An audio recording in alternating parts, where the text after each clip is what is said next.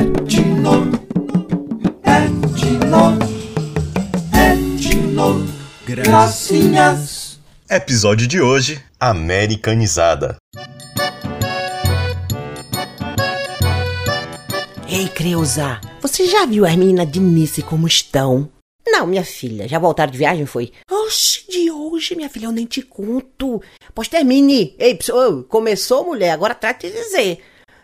Tudo emperequitada, minha filha, pra cima e pra baixo. Eu ouvi dizer que Mary voltou insuportável, metida gringa.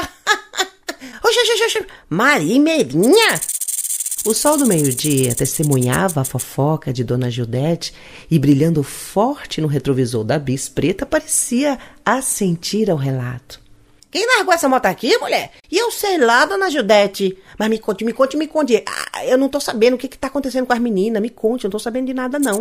O comentário de Creuza, embora um tanto envenenado pela inveja, carregava verdades.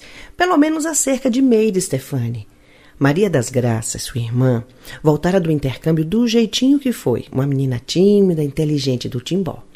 As luzes de Nova York não mexeram com sua identidade, não a ofuscou, mas tampouco lhe conferiu brilho novo. Talvez tenha voltado um pouco mais aborrecida, já que lá nos States a pronúncia do seu nome sempre recaía numa desgraça qualquer. Era Mary Desgraça para lá Maria Desgraças para cá. Meire, por sua vez, voltou querendo ser chamada de Mary, como ouviu encantada seu nome ser pronunciado na América do Norte. Mary Stephanie era como se tivesse nascido com o nome de estrela hollywoodiana. Nas semanas que passou nos Estados Unidos, mais do que aproveitar as aulas e oportunidades que o Ciência Sem Fronteiras lhe proporcionava, andava pelas galerias e avenidas iluminadas a exibir sua obscura tristeza por perceber-se brasileira, baiana e de amargosa. Precisou ultrapassar os limites das fronteiras geográficas para dar-se por si. O movimento de descoberta da identidade cultural, por contraste, também funcionou para Maria, que quanto mais conhecia os gringos, mais se enchia de orgulho por ter nascido na quente e aconchegante terra da carne do sol e do São João. Dentro das lanchonetes onde se comia de pé, só sentia falta de sentar-se à beira do ribeirão, com os pés dentro da água, bebendo tubaína e comendo pão de toim paixão com mortadela. Como eram diferentes as meninas de Nice nascidas no mesmo ventre, formadas do mesmo barro, crescidas na mesma catiara, ingressas na UFRB no mesmo ano, aprovadas no mesmo edital do intercâmbio e decoladas no mesmo avião. E como eram diferentes as filhas de Nice. Maria sentia falta dos grafites e pichos que dão cor às paredes CFP. Sentia falta da lagoa e dos patos que, volta e meia, atravessavam a porta e passeavam entre os livros da biblioteca.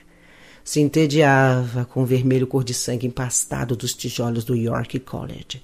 Sentia falta do caldo de cana da feira, do ladeirão que leva até a faculdade e que só se subia de carona ou escarrerada pelos cachorros.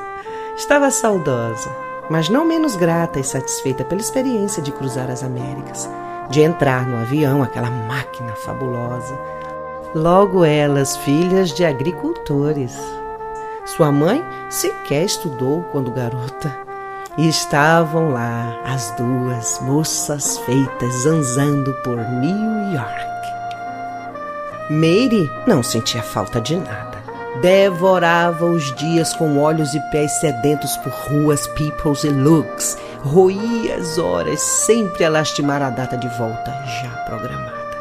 Sem fazer stops, cortava a cidade ansiosamente.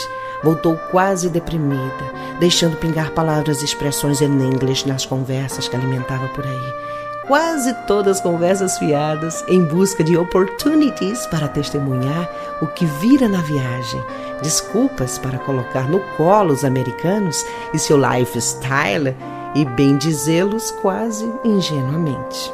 Ficou famosa na cidade por conta do seu mindset reformulado, mas sem obter os resultados pragmáticos da filosofia americana. Formou-se anos depois, mas não conseguiu um job sequer na sua área de formação. Meire voltou a pelejar com cana e vender na feira.